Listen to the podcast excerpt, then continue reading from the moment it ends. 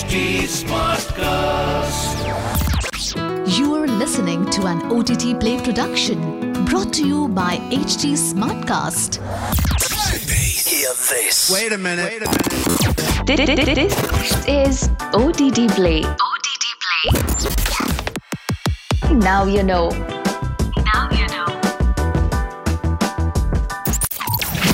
The highly anticipated Christopher Nolan film Oppenheimer has released its first look teaser. Peaky Blinder star Cillian Murphy plays the titular character, supported by a star studded ensemble of Robert Downey Jr., Emily Blunt, Matt Damon, Rami Malek, Florence Pugh, Jack Quaid, Josh Hartnett, Dane DeHaan, Matthew Modine, Alden Ehrenreich, David Dastmalchian, Jason Clarke, James D'Arcy, Casey Affleck, and Kenneth Branagh. It's safe to say that the film boasts the most impressive cast ever assembled in history. So, for today's Now You Know podcast, here are six things you probably didn't know about the film. Let's get going.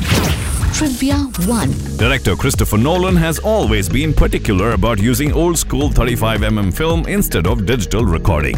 For Oppenheimer, in an unprecedented move, Nolan is using black and white films in IMAX cameras for certain scenes. I bet you didn't know that one. Trivia 2. Actor Josh Hartnett, who was once tipped to become a bankable star in the 2000s, is set to play an important role in the film. This will be his first collaboration with Nolan after he declined the role of Batman after being shortlisted along with two others for the role in Nolan's 2005 film Batman Begins. Hartnett later admitted that it probably was a mistake to decline the opportunity as the role eventually went to Christian Bale, and the rest, as they say, is history. Trivia 3. The scientist J. Robert Oppenheimer was briefly mentioned in Nolan's previous film Tenet, which was released in 2020. It was during a scene involving Dimple Kapadia's Priya Singh and John David Washington's nameless character, who is simply called the protagonist, an indication that Nolan had already begun planning for Oppenheimer. I bet you didn't know this one.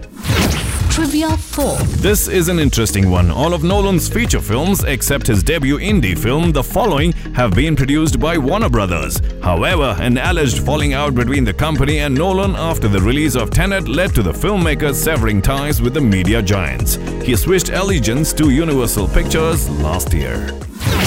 Trivia 5. The film is based on the 2006 Pulitzer Prize winning book American Prometheus The Triumph and Tragedy of J. Robert Oppenheimer, a biography about the father of the atomic bomb. Trivia 6. Nolan got the idea for the film from producer Charles Roven when the latter informed Nolan about the biographical book American Prometheus. This piqued Nolan's interest, and after reading the book, Nolan decided to take up the story as his next big project.